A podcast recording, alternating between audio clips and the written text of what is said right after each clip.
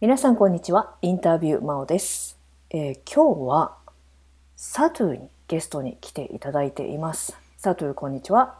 こんにちは、こんばんは。サトゥって言いにくくてごめんなさい、マオ。サトゥーじゃあ自己紹介ちょっとしてもらえるかな？あ、はい、OK です。えっと、静岡県富士宮市で新規収納しております。うんえーサトゥと言います。農家ポッドキャスト番組、農道富士山号、農業テーマパークを作ろう、キャンスポアット朝霧という3つやっているのとプラス、マオと一緒にアグリミュージックレディオという番組を複数メンバーと作っております。よろしくお願いします。よろしくお願いします。はいはい。いや、サトゥーが来ちゃったよ。なんでって感じなんだけど、なんで呼ばれたのかってね。うん、そうそうそうそうそう。まあね、あの、今日のお題うんは一応ジェンダーっていうことで。いや、俺でいいのかっていうね。いやーもうね、なぜサトゥーかというと、うん。ちょっと前なんだけど、サトゥーが、はいはうん。まああの男男女の差みたいなことについてちらっとツイートしててで、うん。あなんかこういうことサトゥーと語ったら面白そうだなと思って、うんうんうんちょっと声をかけてみたんだよね。まさかだね。本当あのまあ女同士で話したらもうなんかそうだよねそうだよねばっかりになっちゃうしうん。うんでも男の人でもなんかもうそういうことをこうソフトな感じの人だとやっぱりそうだよねって感じになっちゃうんで、うん。サトゥーだったらどういう感じになるのかなっていうのをちょっと話してみたかったんだよね。多分ね、うん僕、ほっとくと、さっき今、真央が言ってたみたいに、はい。えっと、当たり障りのないはい。ジェンダー論みたいな感じの話にはなっちゃいがちなんだけど、最近ちょっといろいろ考えがね、うんこの前のツイートもそうだけど、はい。変わりつつあるなってとこがあります。じゃあどっから始めようかなと思うんだけど、うんうんサトゥーはうん。実は新規収納なんだよね。そうそうそうそうそなんか私う。うん。アグリミュージック始めた時サトゥーはてっきりもうすごいベテランの人だと思ってて 違う違う。そうけど違う。たらだんだんだんだんなんか「え、うん。新規収納って言った？今」みたいなことが 何度かあってで冬ぐらいにイチゴをせっせと詰めているサトゥーを見て本当に初めてなんだこの人そうよ。いちごを1期目で作ってる新規収納者ですよ。すごいよね。いや、でもさ、でやっぱ研修時間があるからさ、2年間ぐらい。あそうかそうかそうか、じゃあうん実際にはまあ3年目みたいな感じになるわけね。で多分そう思わないのは、慎吾さんとか、うん。あの、青い T シャツの竹本さんとかと、うんうんうん。なんか、同じ土俵でお話しさせてもらう番組やの中でとかがあるもんで、うん。そう聞こえてしまうんだろうね。まあそれよりもこう根本的なねサトゥーのあり方というか態度というか。そうどういうこと？それはいやまあ褒めてるのかな？それは置いといてでその前のさ その前の前職って確か学校の先生だよね。そうそうそう。中学校の教師をやってましたよ。あ中学校なんだ教科は何？そう。保健体育。体育？そう。保健も？もちろん当たり前じゃん。中学校だもん。そうだよねでうん。あの自分がうん中学生ぐらいだった時とかっもうその性別に関しての扱われ方はうん。めちゃくちゃ不満が多かったんですよ。まあ例えば制服一つにしたってなんで女はスカートで男はズボンやねんとか、うん。うーんあと、まあ、当時はだけどうん。例えば保健体育の時にさ、うんその保健の方あ、まあ、保健体育自体が男女がまず別々になってたりとか。あと保健の授業で、うん。まあ、女子の生理とか、うんそういう授業になると男子はいなくなるとか。そういうのを見ててうんおかしいだろうって思っててそれは男の方が聞かんとダメだろうぐらい思ってたのね。そのアプローチできたか。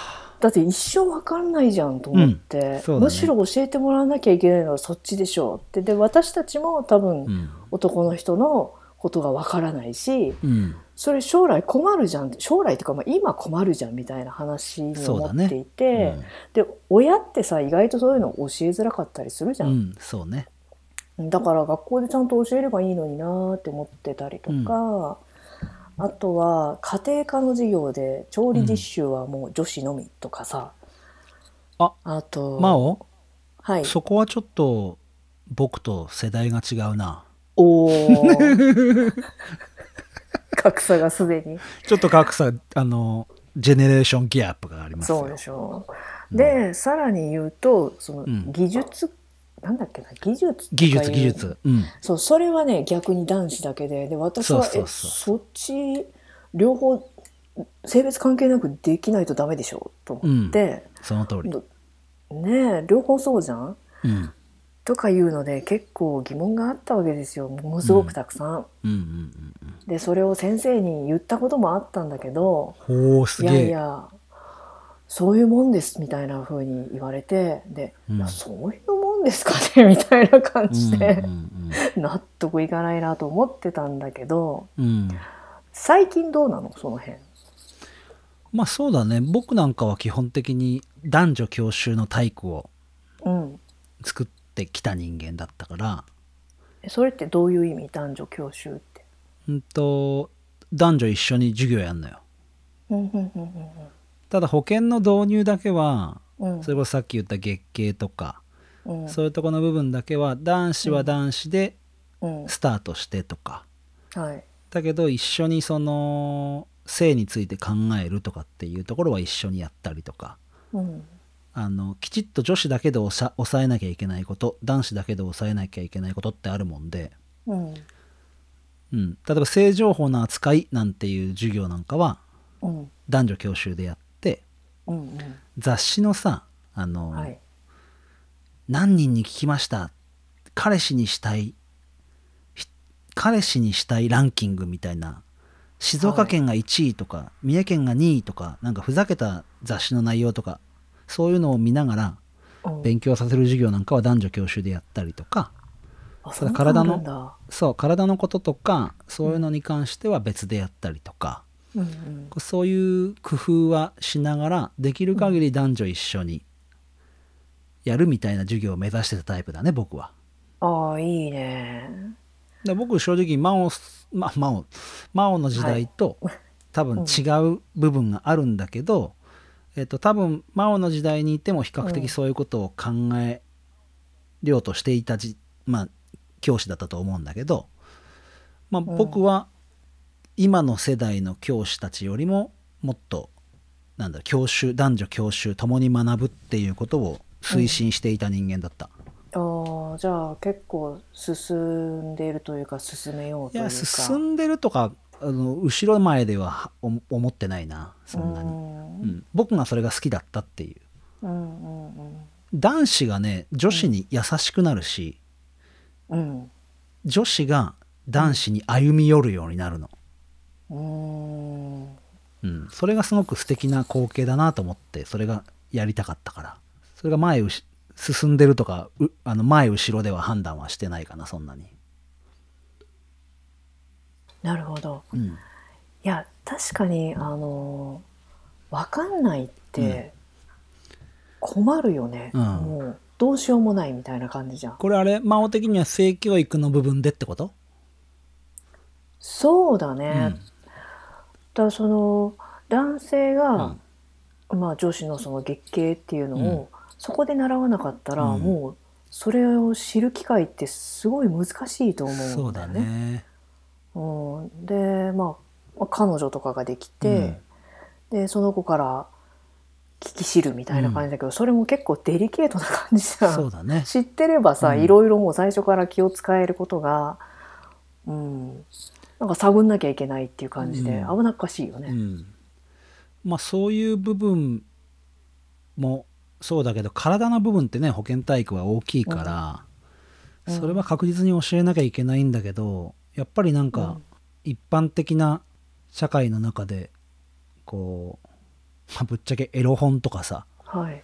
そういう中で知識を得てくることが多いからきちっとその女子がそれをどういうふうに感じるかとか、うん男子がそれをどういうふうに感じているのかっていうリアルな感覚ってやっぱ一緒に学ばないと伝わらないとこがあると思うんでなんか僕はあえて教習男女教習ってとこは目指してたかな。目指してたとかやってたねもうね、えそれさ具体的にじゃあセックスってこういうもんですよ、みたいなことも教えるの？教えない。それはね、えっと、うん。教えてはならない。性行為に関しては学習指導要領っていうのがあって、うんうん中学校の範囲内で教えられる範囲と例えば中絶とかって言葉を教えていいとか教えちゃいけないっていうのは学習指導要領っていうのがあって、うん。まあ、10年ごとに改定されていくんだけどうん。それにのっとって教えていいことと教えていけないことがあるからうんうん。性行為という言葉を使っていい使っちゃいけないとか、うん。コンドームっていうものを教えていい教えて教え教え教えていいっていうか言葉として扱っていいかっていうところがうん。えラインがある。えで中学生はそういう言葉を教えていいの、ダメなの？教えない、教えないんだ。うん、あえて触れていい触れちゃいけないっていうのは多分まあガイドラインはないけどうん。基本的に教科書にのっとっていくとあの避妊具について教えるところはうん。ない、そうなんだ。うん、そう。高校だねなそれはあ高校になったら教えるんだ。そうそうそう。その年齢の判断はどっから来るんだろうな。多分ね全員が全員月経を迎えてるわけじゃないし月あの男性においてもうん。個人差があるっていうところが中学校1年生の内容なのよ。あーまあ中1ぐらいだと確かにすっごい差があるよね。そうそっから入ってくもんでうん。そこで個人差っていうものを中学校1年生で教えて、うん。えっと、まず入り口が遅れてるから自分がダメとかうんうん。そういうんじゃないんだよ。性っていうのはそういうものじゃなくてあの個人差があっていいもので遅れてるから焦る必要もないし、早いから別になんかうん。自分がいや今までなかったものがあるみたいなので否定する必要ないよっていうようなうん。別に汚れてるものでもないんだよっていうふうにその何て言うんだろう自我の芽生えを助けてあげるのが中1の教育なんだよね。うん。そうそうそう。だからそういう具体的な性行為とかうんそういうとこは教えずにうん。例えばさっきの性情報の扱いとかで言うとうん。僕が最初にこ黒板に「セックス」って書くさ。はい。と男子はクスクス笑うでしょ？うん。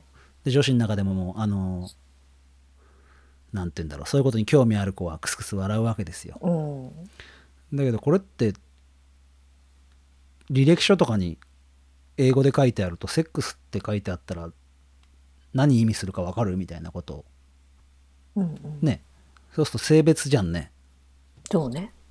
そう。それをなんであなたたちはセックスって見るとそうやってクスクスそういう雰囲気になるのっていうとうん。その情報の扱い方がうんどうなのっていうのと異性がいる状況でその言葉に対してそういう反応を示すことってどうなんだろうねみたいなことを考えさせる授業をしていくのがうん。中学校1年生。だかうんらなんか全然具体的な衝動とか行動の話には入っていかないよね。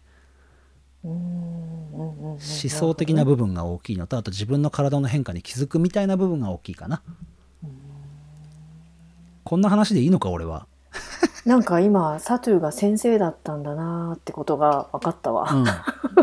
なかなかあの普通な先生だったんですけいどねやなんか多分めっちゃいい先生だったんだね。そうそう。俺結構考えてやってたからね、うん。そそれすごい伝わってきたわ、うん。私もサトゥーが先生だったらその自分の質問にも答えてもらえたんだろうね。うん、でもねいるよね。なんか真央みたいにさそういう女子でさ2人ぐらいであの休み時間とかに言いに来はい。る生徒いるよね、うん先生こう思うんだけどどうなの？みたいな。あそうそれです。いやそそういう感じじゃないんだけど。いるいる。いやでも先生になんか個別に「いやどうなんすかね?」みたいなことをうん。聞きに行く生徒だったね、そういうのに対応するの結構好きだったよ。なんちって、いやだからさ、うん。まあ、そういう先生がいてくれると、子供は子供っていうか生徒はいいよね。うん、そうだね、なんかちゃんと受け止めてもらえるっていう、ね、男女で分けることで男子が気づかないこととか、女子が気づかないことの芽生えが全くななくなっちゃうんだよ。うん。それって教育の機会の損損失というかだと思ってるもんで女子がいてくれることで生まれてくる男子の気づきとか逆もしかりっぱそれを僕は大事にしたいなって思いながらやってたかな。真面目か？真面目だね。サトゥーが今、今日は真面目でちょっとびっくりしていますが。うそいつも真面目じゃん。で、じゃあそういうね、結構なんだろうな、性別っていうものに対していろいろ教育することで考えてきたサトゥーですが、うん。うん。えー昨今のうん。うーん、まあ、ジェンダー問題っていうとすごいざっくりしすぎてるからうんいいと思うよでも。うーんどういうふうに感じるのかなって思うんだよね。えっと多分今話したのってさうん。生物学的な性じゃん。はい。で、えっと、社会的な性例えば、うんうん。女子ってこういう集団をなすよね男子ってこういう集団をなすよねみたいな社会的な性うん。と思想的な性みたいな部分があると僕は思ってて。うん。で生物学的な性は例えば月経が来る前にイライラする女性とかテンションが下がってしまう女性とかうん。それを理解する男性が理解するっていうのはあの生物学的な理解だと思ってて、うん。それって結構僕そういうことを理解している人間だと思ってるからうんうん。それを踏まえた上で例えば女性が発言したことを飲み込むことができる。っていうのがまあうん生物学的な性、はいで社会的な性っていうと例えば今僕がこの前ツイートしたのがそうなんだけど、うん。えっと、今幼稚園の役員を保護保護者会の役員をやってると。で令和4年度から会長なんだけどほ周り周りみんな女性お母ちゃんちばっかで、ううんうん。で会長としても歴代の会長で男性初みたいな感じの中でいくと、うん。えっと、お母ちゃんちはお母ちゃんちの世界を作るんだよね。うん。多分これ社会的な性だと思うさ、まあ、もちろん生物学的なものから来てるかもしれないけどうん。女性社会という中で女性たちがいい関係を作っていく上でのうん段取りとか、はい。しがらみとかうん。こう絆っていうかもしれないけどそういう部分があったりすると思うんだよ。うん。で男性は男性でそれもあっはい、ここからサトゥーの話は、えー延々と続いてしまっていましたので話を要約したいと思います。サトゥーは幼稚園の保護者会の中の唯一の男性として頑張っていますが、えー他のお母さん方ほ保護者会のお母さんたちはなかなか男性であるサトゥーをどう受け入れていいのかわからないような様子だったようです。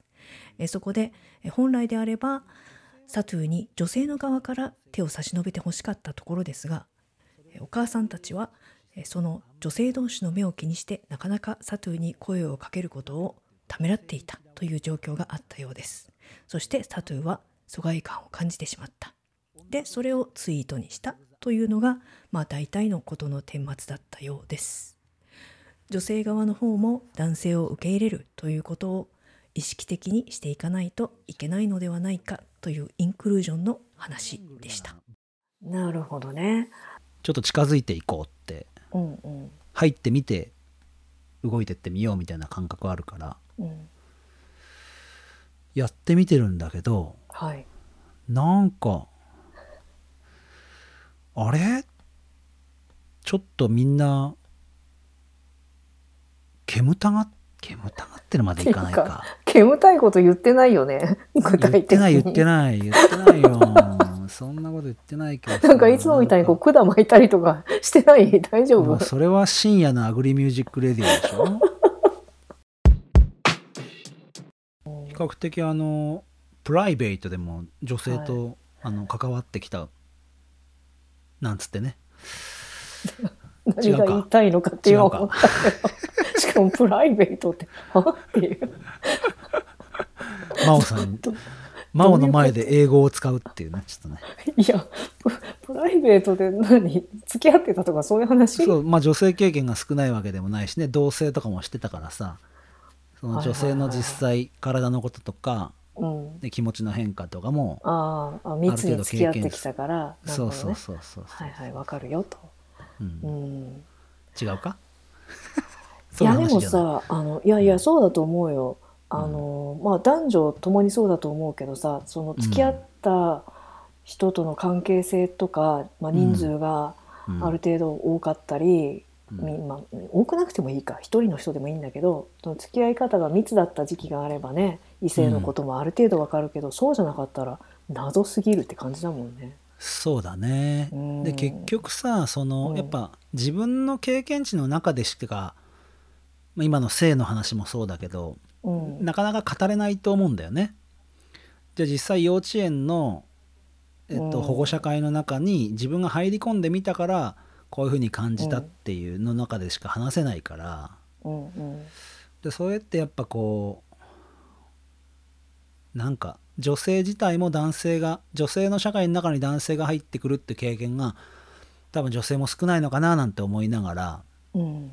だから経験の中でそういうふうな振る舞いをしてしまって僕が疎外感を感じるとか僕がやりにくさを感じるみたいなことが生まれてるのかなって思うと今例えばパートさん5人いるんだけどはい。1人男性なんですよ。はいはいはそうするとやっぱその男性の立場ってわかるじゃん。自分がさいはい。保護者会で女性の中に1人いるから。微妙な感じなの？そうそうそうそうそう。そうすると大丈夫かなとかどういう言葉かけたらいいかなとか考えたりとかさ。うそういうのってやっぱ自分の経験でしか語れないからうん。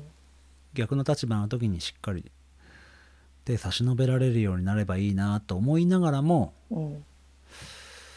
やっぱ女性の社会ってまた大変なんだろうなって難しいなって思いながらあのツイートでした。そえでもさあのツイートしてううん。なんか反響みたいなのあった？ないね。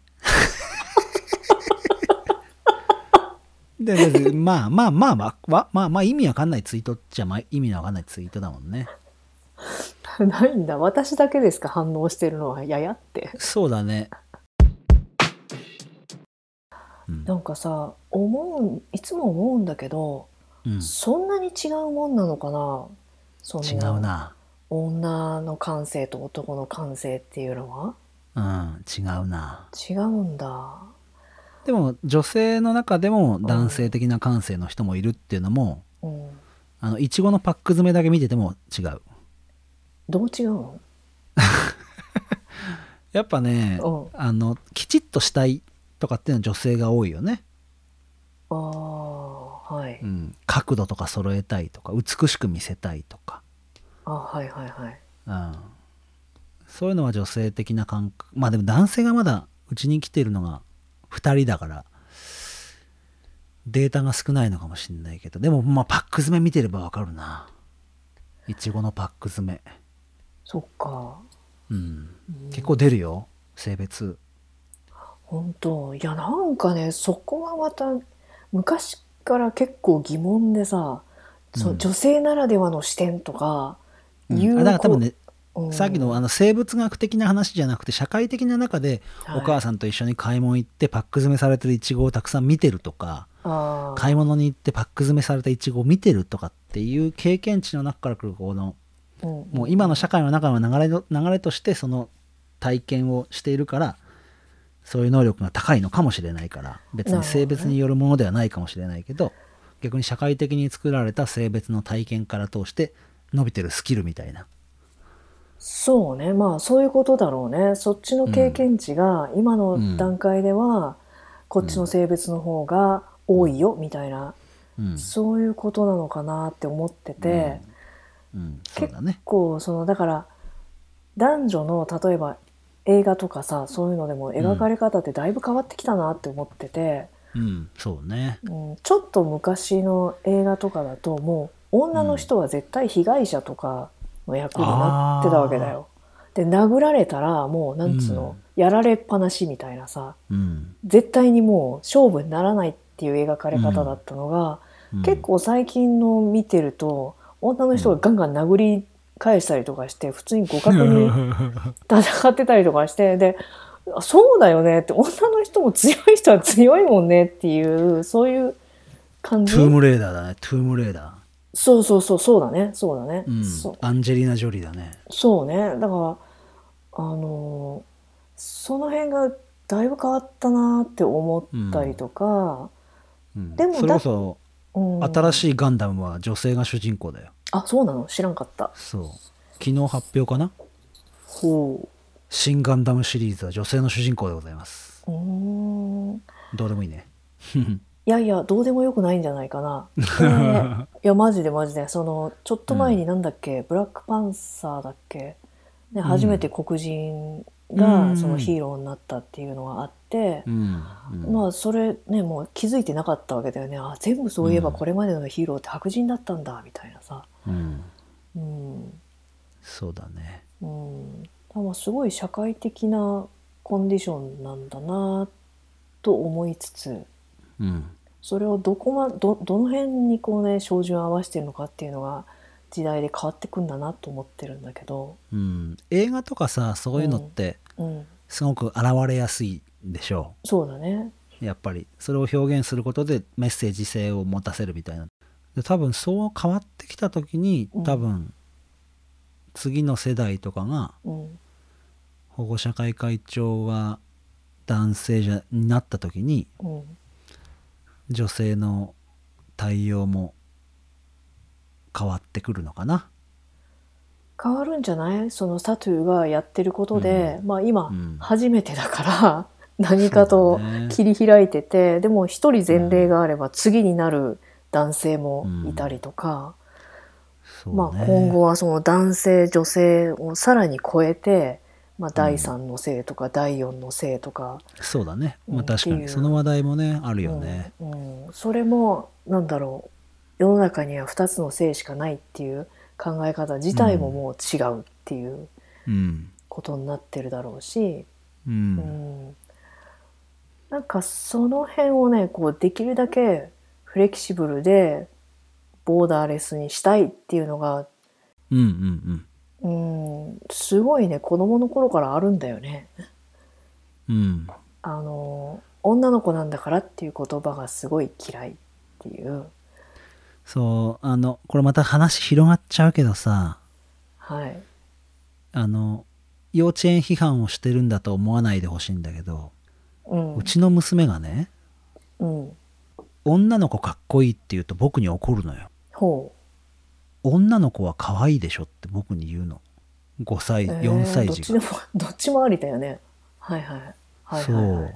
なんかもうそれを多分教わってるんだよね。男性はかっこいい女性は可愛いでしょ、みたいな、うんうん。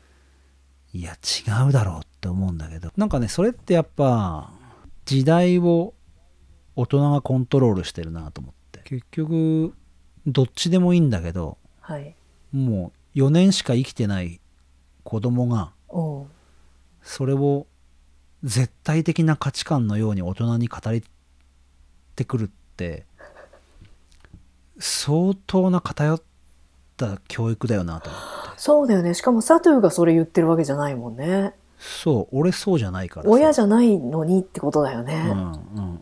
おかっこいい女性いいじゃんって思うし可愛い男性いいしさ。いやいいよね。うん。全然いいと思う。可愛い男性好きだしね僕。結構。今黙っちゃったけど。どういう意味って今思いながら。あのミーアキャットみたいな男性とか可愛いねとかって思うし。でもやっぱそういう幼稚園児でさえそういう価値観を、まあ、教育の中でつかまされてるっていうことがなんかすごく違和感を覚えるねそうだね。しかも幼稚園の先生とかって結構それなりにわ若いっていうか。そうそうそう若い、ねえ、うん。それでそうなのっていうのをちょっと今驚いたけど、そう多分ね、あのー例えばひな祭りとか五月人形とかさ。うんうん、男の子の日はかっこいいよねこの何？なんだっけあれ？五月人形はえなんかあの兜みたいなやつ？そうそうそう、うん。みたいな話から言っちゃうのかなとかいろいろ想像したんだけど。うん。まあでもそれでも親の言ったことを否定するような女の子は可愛いでしょみたいなのって多分それぐらいの教育では言わない圧力だなと思ってそうだよね。なん,、うん。なんだろうね。結構それって考えてみると強烈かもしれないよねだからそれっって怖いなって思ったんだよな。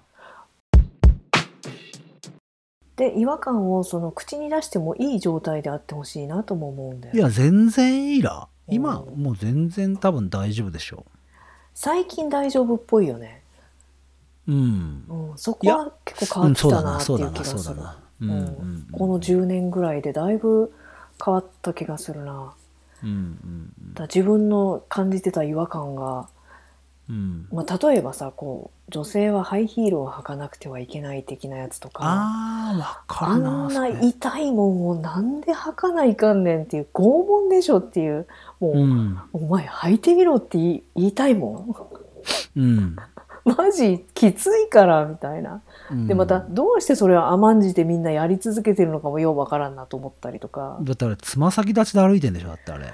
そう痛いんだよね。うん。まあでもそれを見て美しいという思ううん。のも別に間違ってないしね。そこのだから価値観なんだよね。私は人に強いてしまったらいけないと思うんだよねそうそう。やっぱね。私はその女らしいとか男らしいとかっていうそのジェンダーロールがうんファッションであるみたいなのは嫌いじゃないんだよね。うん。とことんこうなんかもうフェミニンな格好をしたい時もあるっていうのもわかるし、うん。うん。けどそれが強制されるのが違うってまあ佐藤が言ってることだけど。うん。うん。だから他人を強いるとかうん。もちろん自分を強いるのもおかしいんだけどうん。それが間違っているって僕もこの思考を人に強いるのもおかしいと思うし僕がそう思うには全然いいんだけど。だから教育って人に強いるんだよな。あーそうだよね。なんか、うん。そうだね。うん。なんかそこのとこの解決っても結構難しいなと思ってて。うん。うん。やっぱりいろんなところに行ったりするのがいいんじゃないかなとは思うんだけどね。うん。うん。で真央が多分こういう話するのって多分アメリカってものも大きいしうん、自分の経験ってものも大きいでしょやっぱり。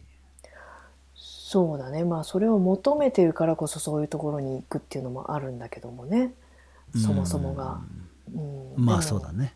だってさあの聞いてくれる小学校の時に、うん。えー、と体操着ってあるじゃん。あるね。でジャージでさ女子は赤で、男子は青だったわけですよ。はいはいはいはい。でそれがすごく嫌で。嫌だね。なんでって思ってある時青いジャージを着ていくことにしたんです。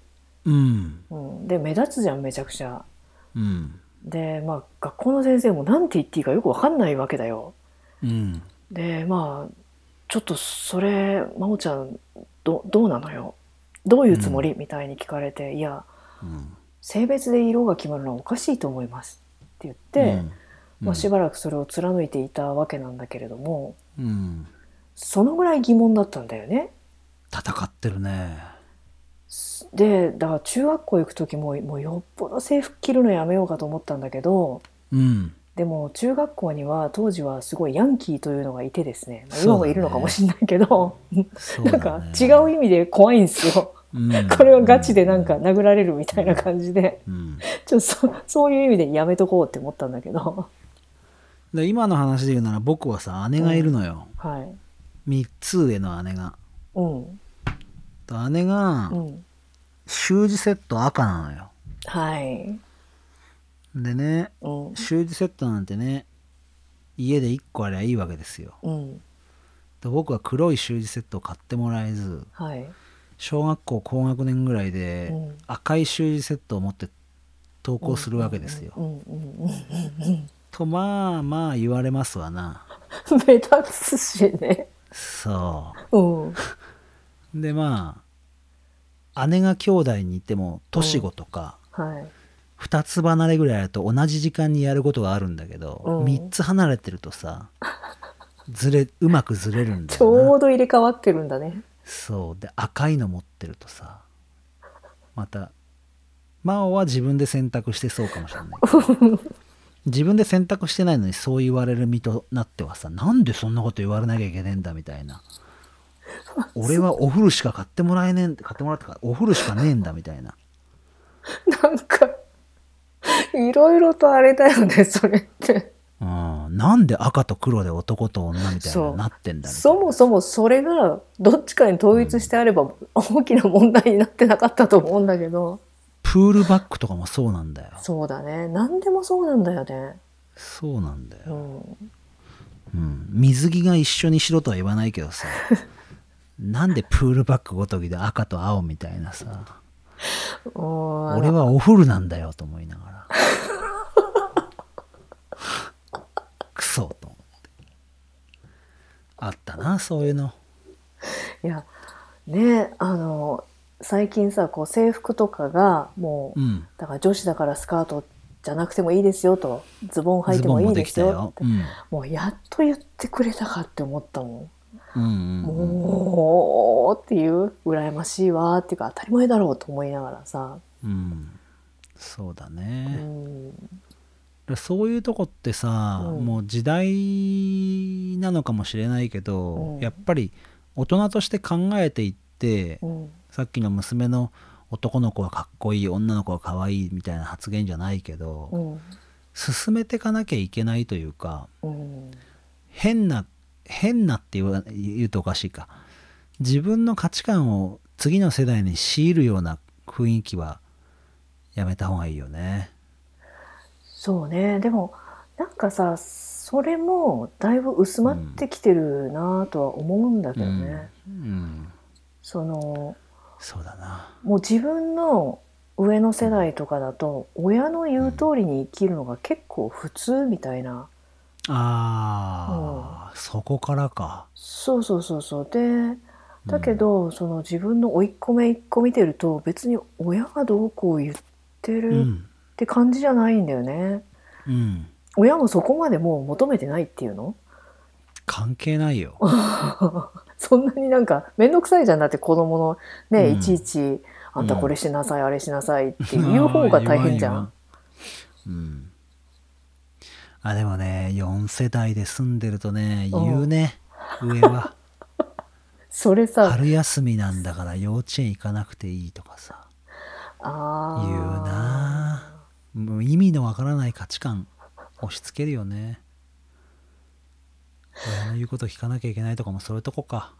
そういうことじゃない？その親の言うことを聞くのが当たり前だったからやっぱそうやって言ってくるんだろうね。どうでもいいな、ほんと。そうね。選択権は本人にあるからな。じゃあちょっと話をまとめようと思いますが、お行きましょうこのジェンダーっていうことに関してうん。今後よりこうなってほしいなみたいのってなんかある？うーん。こうなってほしいって僕がこうしたいなっていうのは、うん。えっ、と僕も馴染めるようにしたいしうん。他の人が馴染めるようにしてあげたいしうんうんでその雰囲気を一緒に動いてる人をなじ馴染ませたいというか、うんえっと自分だけじゃ無理だから、うん。うん。それに続いてくれる人がその雰囲気に馴染めるように馴染ませていきたいみたいな。うん。こうなんかグラデーションなんかジェンダーっていうと区別するみたいな。区別区別っていうかまあなんか分けて話するみたいな。うん。なっちゃうけどもうちょっとグラデーションで話をしてグラデーション作ってって。うんうん曖昧にしてって自分が水みたいな感覚の立ち振る舞いしていきながら、はい。うん、みんなと調和できたらなってまあジェンダーって何？ってなった時にうん。まあどれも正解だよねって別に自由でいいんじゃない？みたいなうん。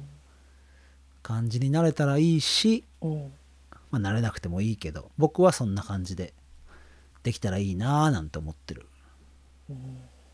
まあ生き方生き方みたいな話になっちゃうけど。うん。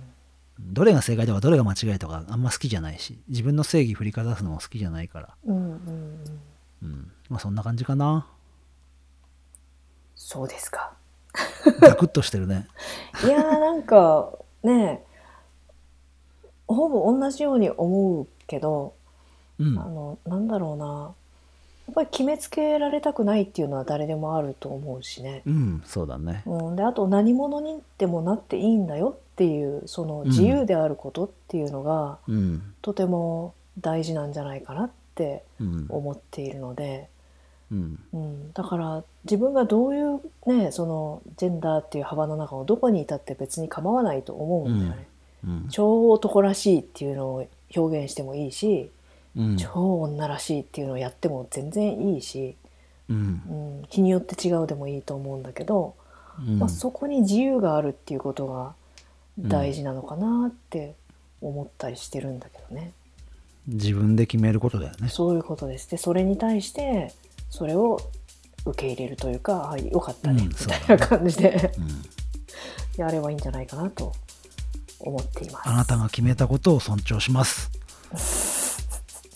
私は自分で決めますはい、ということで今日のゲストはサトゥーでした。サトゥーどうもありがとう。はいありがとうございました